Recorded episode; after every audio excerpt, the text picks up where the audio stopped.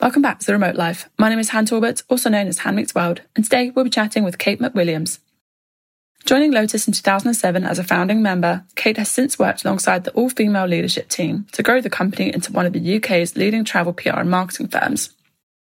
In this episode, we talk about working in travel PR and marketing, the rising interest in digital nomad tourism, and advice for both creators and companies and how they can collaborate together successfully. So grab a coffee, a tea, or something stronger, and let's get started. Kate, welcome to the Remote Life podcast. How are you today? I'm pretty good today. The sun's shining in London, which is great, finally. So, yeah, I'm feeling good. Amazing stuff. Awesome, awesome. And obviously, it's so nice to see you after so long. So, yeah, why don't we just backtrack a little bit? Tell us about you and Lotus. Yeah, well, where do I start? So, yeah, so my name's Kate. I am managing director of Lotus. We are a travel PR and marketing firm, and we represent a whole host of travel clients. Obviously, we met through one of our, our destination clients, which is Palma and the Balearic Islands. We also represent the Spanish National Tourist Office.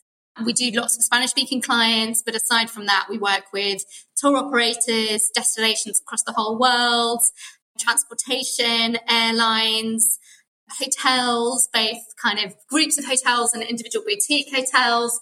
So we also represent travel associations, so associations such as the Latin American Travel Association, the Expedition Cruise Network. So a whole host of travel clients. And I would say that what we do for every client is different depending on their brief. So every day is, is different. But just to give you a couple of examples, it could be that we're working on a European tourism strategy for an emerging destination, such as Sierra Leone, one of our clients. And that could be really focused on bringing new routes to market. So, working with new tour operators to get them to sell uh, that destination. It could be working with more of an established destination like Spain to try and help with their ambitions of extending the season, encouraging visitation outside of those kind of peak periods, showcasing some of the kind of more slow and sustainable ways of traveling around the country. It could be hosting journalists on a press trip or hosting a campaign, managing an event. So, yeah, it's a very dynamic industry and there's lots of different, I guess, pillars under the whole kind of travel marketing umbrella. So, yeah, every day is certainly very, very different it's funny to me, of course, I'm sitting here going like, oh my gosh, that's the dream, that's the dream, so much excitement. Like it must be so like diverse. Your day must just be so no day is the same vibes. no, I mean it's certainly a busy job and sure. you know, it has to be a job that people are passionate about because it doesn't necessarily finish um, at the end of the day. Obviously, when you're hosting people overseas, you're always on you might participate in lots of kind of conferences overseas. But the beauty is you're dealing with different cultures, you know, you're learning about different ways of life. You're constantly learning. And that's one of the things, even though I've been doing this now since 2007, I think the fact that every day I'm learning is why I've stayed in the industry. You know, I love the travel industry and I love working with lots of different cultures. That's amazing. Yeah. I had to ask you quickly that when you say you have to be passionate about it, like what does that mean to you? Especially with the travel industry?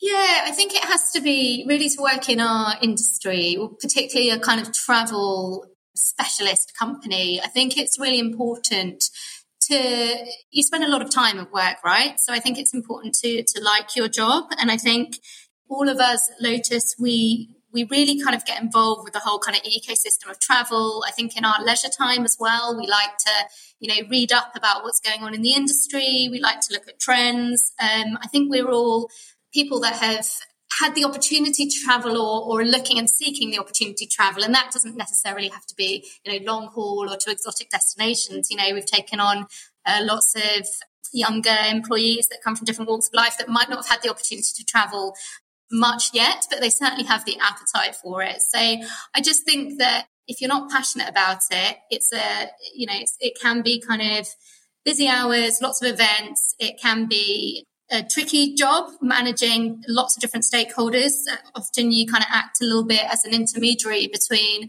your client, which might be a government tourism board, and maybe a journalist or an influencer or somebody from the trade. So I think it's just something that I feel that um, if you're going to have a long and successful career, you need to have that little bit of passion there as well.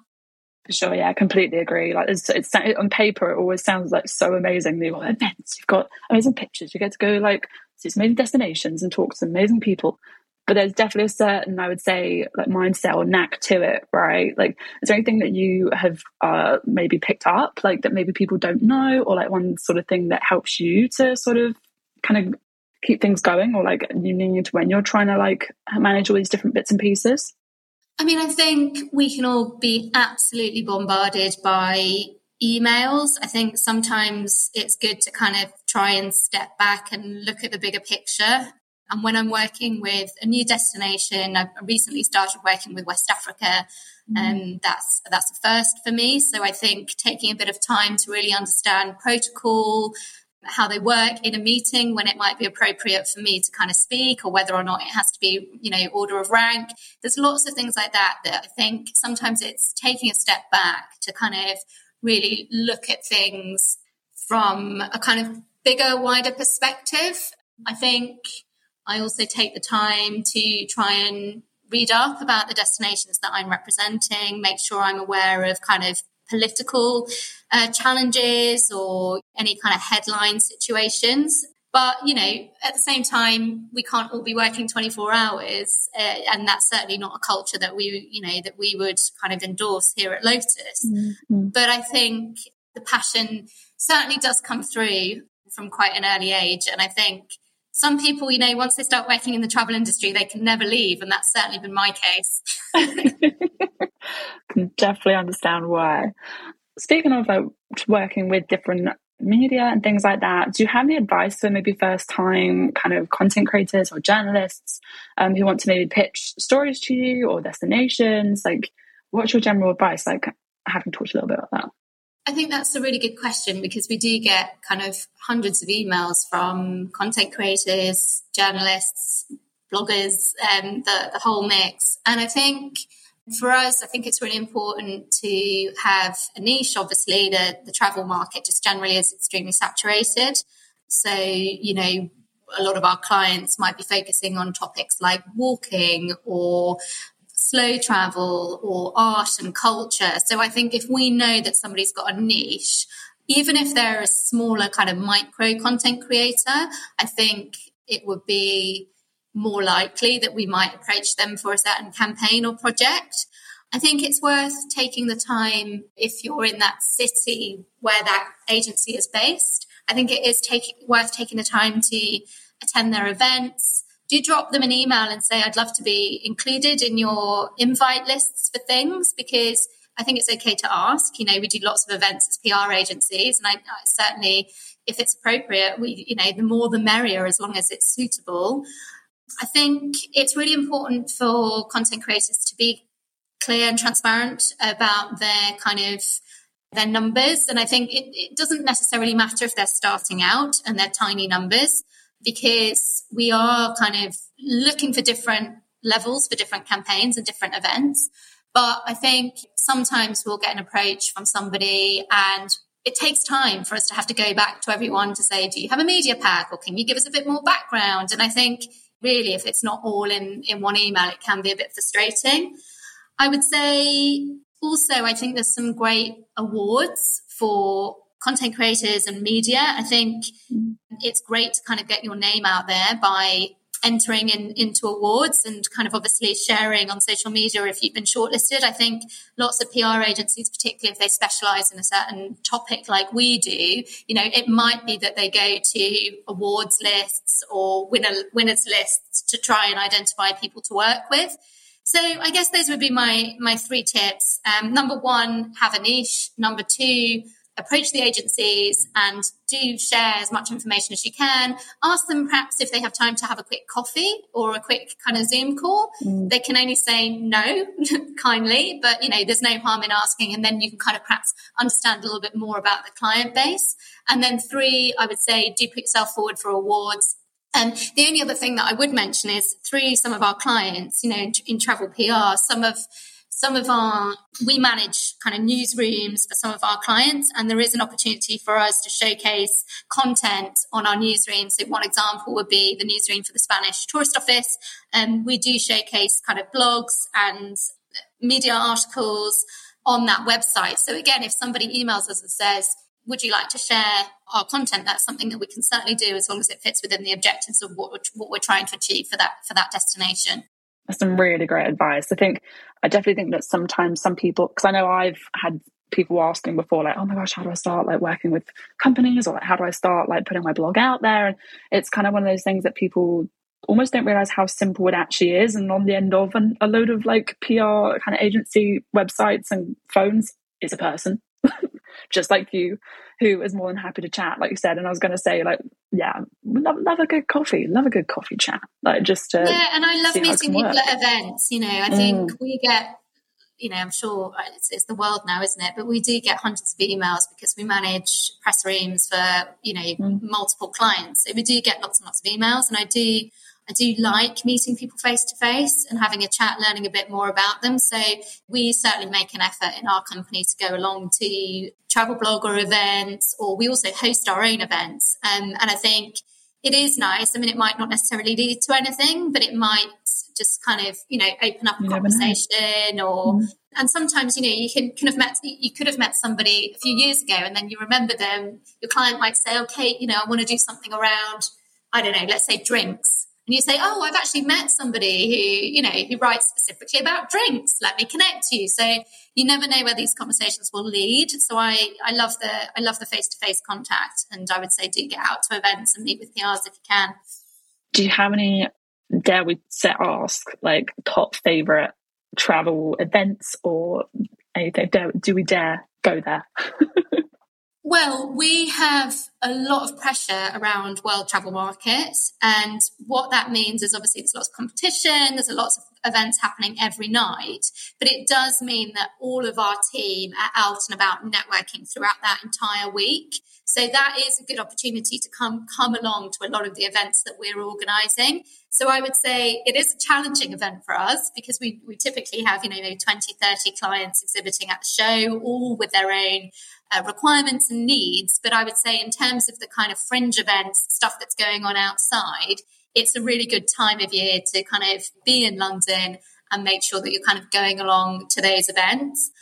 Aside from that, not really. I mean, I tend to go to things like ITB and FITUR, the big travel trade shows, and whilst I'm there, you know, I always like to kind of maximize my t- my time and try and meet with content creators as, as, as, well as the kind of client meetings that I'm having. So I would say if, you know, if there is somebody that's going to those shows, don't forget that UK based agencies also are attending those shows and they do want to maximize the relationships and the time when they're there. So I would say certainly contact us about meeting up around those times. Amazing. I was going to ask, do you have any favorite pitches? I don't necessarily have to name names, but like, is there anything that sort of stood out to you that you've gone, that's a good pitch? I would like, I would love to see more of this.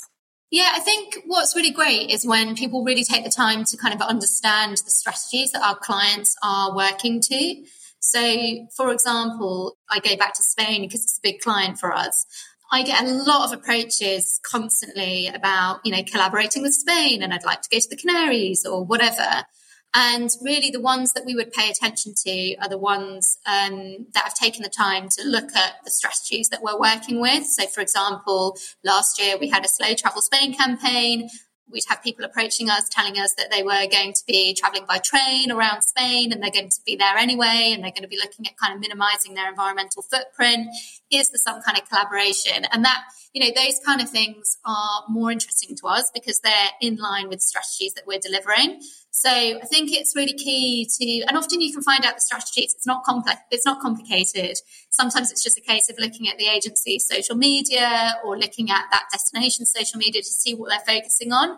So yeah, so we really like to get kind of approaches from people that have taken the time to understand our client's portfolio, but also perhaps taken a little bit of a deeper dive to try and understand what we are trying to achieve achieve for that client yeah, I'm just sat here kind of nodding, going, yeah, yeah, like take a look at the like, social social media is like it's funny, it's so underrated. Like still, I know we all use it, but people forget how much information you can find for your pitch in like a couple clicks. So I was just like kind of like almost nodding my head off when you were saying all that because I, I just yeah I agree. It's literally it's right there. It's right there, all ready for you to create your pitch. Amazing. Is there anything that people maybe don't know about pitching or like kind of I mean, I know we just talked about a few examples, but I think one thing that's important to mention is not every client has budget for media trips. Mm. And sometimes, you know, our brief might be purely around issues management or you know building a strategy for a destination and we simply do not have budget to do media trips or influencer trips i think sometimes perhaps there, can be a misunderstanding certainly from media that you know they think the sole purpose of our job is to kind of generate coverage and that isn't necessarily the case Sometimes it might be more focused on getting a, a, new tour operator to kind of sell holidays to that destination or really working closely with an airline to help kind of uplift. And sometimes simply there is no budget. I think sometimes there can be a bit of a misconception that media trips are free. Well, they're not. They still need paying for. They still need a budget to be assigned for the flights, for the accommodation, and for the transportation in the destination. So I think before spending a long time carving out a really detailed pitch, by all means, uh, I, I would welcome an email saying, does X client have any budget for media trips or press trips or influencer trips or whatever it may be. Because then if we say yes or no, it might save that mm-hmm. person a lot of time and effort coming up with something if simply there isn't the budget there. Mm-hmm. And then I think on the same the same point, you know, I think there's nothing wrong with saying to a kind of travel PR agency, which of your clients are more kind of proactive at working with content creators or, or media? And then if they've got the list of which ones are a little bit more open to these kind of opportunities, then they can carve the pitch accordingly. It's so funny because, um, and again, I'm sitting here going, so simple. Yet I feel like a lot of us wouldn't then think, I can be upfront, I can be direct, I can be proactive in that respect. And it's so refreshing to hear that actually proactivity is what we want. Like we want to know what you're like, what you're after. I suppose can I can I ask if you if someone if a, a destination or company doesn't have budget, what would you say is reasonable? Say, for example, in return for a stay or flights or that obviously so you talked about budget going towards transportation, towards accommodation. Do you have any kind of like uh, deliverables? And by deliverables, I mean for people listening, um, you know, content in return. Say, do you have any sort of like bars that you have that we go, okay, yeah, in return for say this, we'd still expect this. Yeah, we do have them for some clients. So, for some clients, for example, we would have um, a package of what we would typically offer a content creator, whether that be a journalist or a you know influencer, whatever, and what we would expect in return for X. So, for some of them, we we do have it. It would be you know we can offer two nights and train trans- transportation, and in return, we expect X, Y, Z. I think when we're working on campaigns for a lot of travel clients, it can be tricky because a lot of travel clients would see a content creator trip in the same way that they would see a press trip, i.e., an editorial review and no money exchange. I think when it's when it crosses over the line to be a campaign and we're specifically stipulating deliverables, that's when the kind of starts being kind of payment. So th- that's the two ways that we look at it. Is it an editorial review based on a stay? And if so, we have to look at the integrity of that review, etc. Because often, you know, if you're giving a free stay, then there can there can be question marks over the integrity. I know, obviously, nowadays people have to be more honest about whether or not that's sponsored or you know, or, or given as a as a gift as a press gift. But I think if, for example, we're sending somebody to, let's say, Guyana, and we're saying, okay, off the back of this trip, we're expecting, you know, five reels, 10 posts, 10 images, one blog, a video, then that's, you know, that's a marketing package really. And that's how we look at it as a company. So I think for clients, we do have that, but it's very hard for me to say, okay, X equals Y money wise because it really, really varies from client to client, whether it's domestic, whether it's long haul, the flight cost of getting there, etc., etc. All of those things are considered. Yeah, sorry, I didn't want to feel like I was putting you on the spot, but I know that it is something that comes up for people quite a lot. It's kind of like just figuring out what is like the right kind of deliverables or like what's the reasonable agreement and also for companies though as well who are just learning like I would say there are a few companies that are emerging in like the digital nomad space now that are of course learning like what's reasonable to ask from different creators as well. So I think that's that's all really great learnings for both sides to be honest. So Just going over to different niches, we talked we talked a little bit about niches. We've talked a little bit about sort of uh, different client demands already and like what they're looking for. I've noticed there's definitely a lot more kind of increase in demand for remote lifestyle and digital nomad creators. I would personally say, uh, from my own experience, like, have you seen a bit more from your clients at all? Yeah, I mean, I would say that certainly kind of straight after the pandemic, we were seeing a lot of our clients respond quite quickly to kind of the changing kind of styles of work, uh, remote work. A lot of our clients, our hotel clients, were offering kind of longer stay packages, you know, calling them kind of workations, and some of those were targeted uh, to the kind of global traveler or the, the digital nomad. I think as a result of things like Brexit as well, we've also seen a number of our clients establish digital nomad visas to enable young people, not even necessarily young people, but to enable kind of talent and creativity to continue to kind of come into the destinations. And, and I think the, the rules for those can be a little bit more stringent, but it is a way of obviously being able to kind of go and work in a country for one year or up to three years in some cases. So we've definitely seen our clients responding and changing. I think even since COVID, there's been huge changes. I think a lot of our clients were kind of, they kind of had this policy of work from anywhere. And I think we're now seeing actually a return, a little bit of a great return back to the office a couple of days a week. Um, so we've definitely seen that. I think we work with brands like we work with countries, but we also work with brands like Generator mm-hmm. that you might be f- familiar with. Obviously, Generator is uh, they offer the kind of hybrid accommodation. They were originally kind of a hostel brand and um, very kind of design focused, and then they were very pioneering when it came to kind of private rooms and suites and community spaces. And, you know, they are having, they're going through a kind of huge expansion. They've had an absolutely kind of fantastic year in terms of numbers. And I think the key thing really is, is it's about community, isn't it? You know, there's, there's changing patterns. Some people have to return to work. There's a little bit more flexibility. Some people might be able to take a, a workation, but they not might not be able to be kind of a full digital nomad. But I do see our destination brands and our hotel brands really, really responding to that. And I think the key thing with all of them is kind of community. So co-working spaces, community hubs in the kind of hotels, perhaps for the higher spend kind of worker, you know, stations for them to work, events that they can get involved with in the evenings. I mean, we've seen it. I can't even tell you, but it's been it's been huge. That's really awesome. And you mentioned also like bleisure as well. Do you have any sort of like thoughts or predictions on like travel trends that are coming up at all? Yeah, I mean, I think certainly we talk a little bit about the kind of global market. You know, you look at somewhere like the US where, you know, typically they don't get much holiday leave, but, but, you know, even in the US, there has been a bit of a move towards flexible working.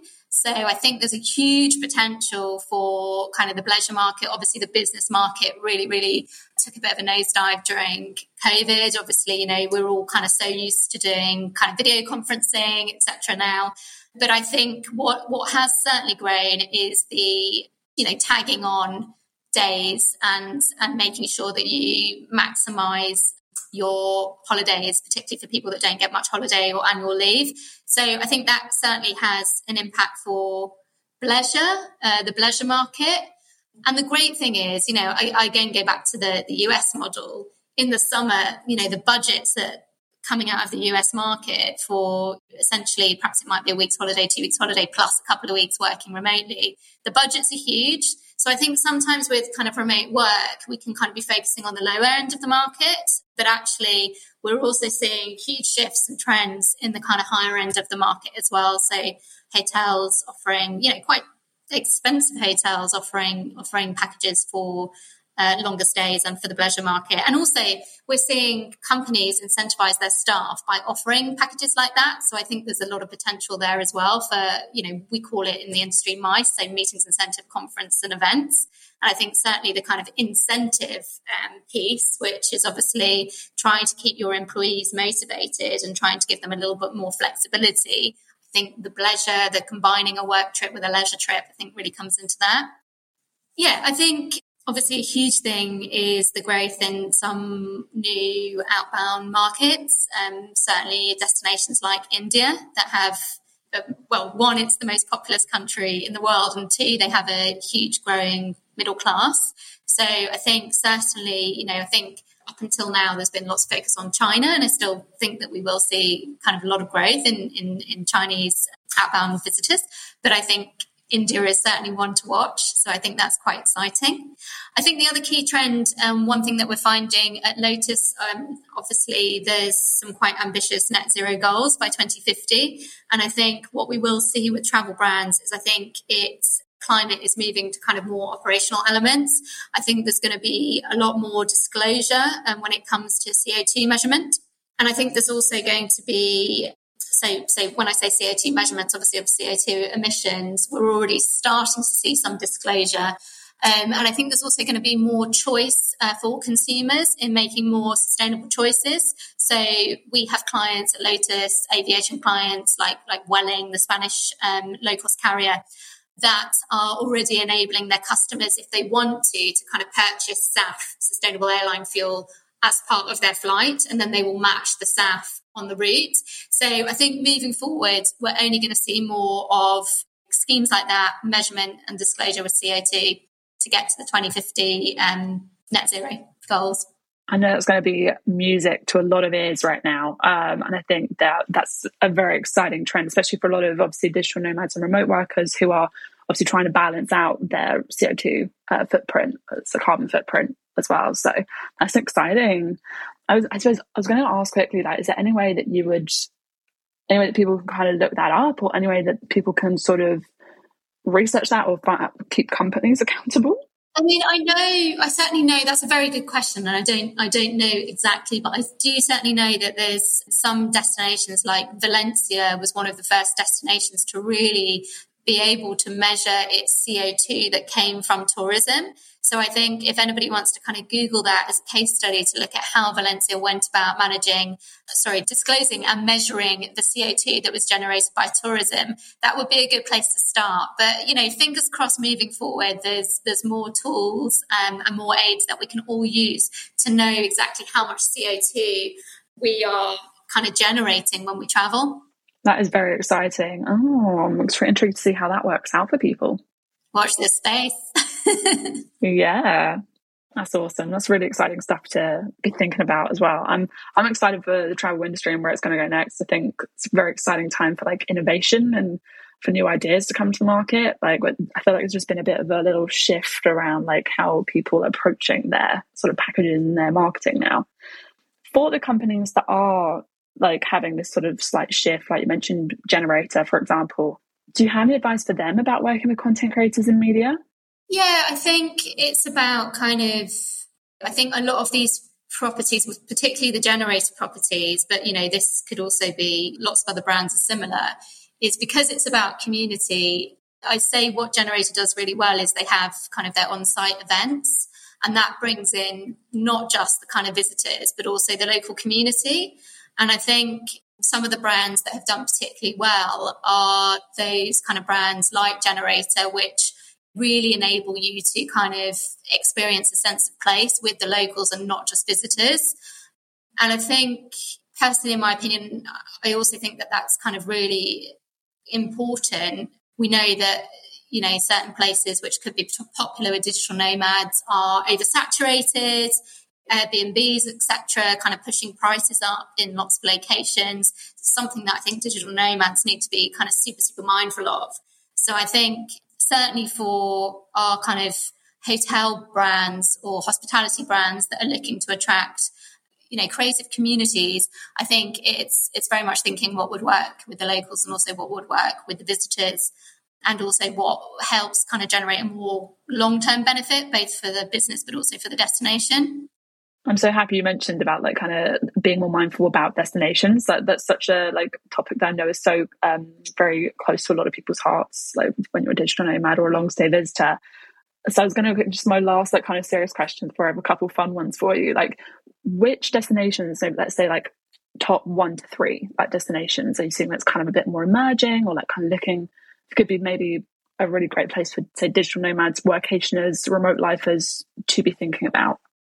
Well, I'm working with some very, very emerging destinations, but I'm, I'm not sure if they're quite ready in terms of, you know, co-working spaces and I guess, you know, good, strong Wi-Fi, etc., to be able to uh, really kind of capitalize on that trend yet. Um, I mean, I think for me, the key thing is we love to see people kind of go off the beaten track. And I know it's a massive cliche, but, you know, I think there isn't, you have to think about the kind of benefits of the digital nomad community. And, you know, if you look at the kind of top cities in Spain, do they really need digital nomads in the summer months when it's busy, prices are high? I think it's about kind of perhaps just kind of perhaps thinking, where can I get to on the train network? You know, that's got good infrastructure, great culture, you know, a lot of rentals or hospitality brands that are targeting that that space. I know it's a bit of a cop out. Yeah, I think for me it's just about perhaps getting out of those main cities and trying to explore somewhere new. And I think in terms of for those people looking to create content or you know, or perhaps pitch to editors or, you know, try their hand at travel writing, it's obviously the lesser known places that are more likely to kind of generate more interest from editors because, you know, not everyone is writing about them. That honestly, it was a way better answer. Like, I absolutely love that. It's because it's never about like how far can I go, like to the most exotic destination necessarily. It's about like how can I, you know, make the most of like this flexibility and freedom that I have from remote working or workationing or whatever it is. So I don't think you could have answered that any better, to be honest. Like that was such a great answer. so okay, all the serious stuff is done. I want to know, like, going back to, i have got this thing about threes apparently, but like, what's your top three things that you need to have in your bag as a marketing and PR person? Oh, I hate to say it, but it's got to be my phone. I know that's so boring. I hate to say it, but I would. I think you know, working, working in marketing and PR really is. I really need my phone, which is really depressing, really, isn't it? Um, I would say good earplugs. Uh-huh. I always use the silicon ones. Take them. You just never know. You never know where you're going to end up sleeping sometimes. so good earplugs, my phone, and I would say maybe a Kindle Ooh. or something that enables you to read. What are you reading at the moment? Can we can we know? I'm actually reading 21 Lessons for the 21st Century. I would Ooh. highly recommend it. It's it's scary, but it's a great book. I'm intrigued. Okay, everybody, we need to go read that. Noted. Love it. And then last one question: uh, Where are you heading next? So I've got a couple of trips lined up. Um, I'm back to Spain next week, down to Malaga, which is a wonderful Ooh. city. Actually, there's been a lot of media coverage about Malaga recently. It's becoming, it used to be a little bit like forgotten and it used to be kind of gateway, didn't it, to the Costa del Sol, but now it's kind of like, you know, owning its own space, which is, which is really good. And then after that, there is a work trip coming up to Sierra Leone in West Africa, Ooh. which is very exciting. I took a trip a couple of months ago, which was, like I said, my first trip to West Africa, which I really enjoyed, really, really eye opening um, and wonderful to represent, a, you know, completely new destination for, for the agency. And then after that, let's see, who knows? Who knows? Oh, we'll see where you end up on the road. Last question, fill in the blank. Home is where? Home is where my friends, my community are. I would say it probably is a mix of Cornwall, where, we're, where I'm from, London, where I live, and Spain, where I travel most often too. Amazing. Kate, thank you so much. This has been amazing to chat. Thank you. Thank you so much for listening to this episode of The Remote Life, and thank you, Kate, for taking the time to speak with us. You can find links to Kate's profiles below. Thank you so much again for listening, and we can't wait to remote work with you again soon.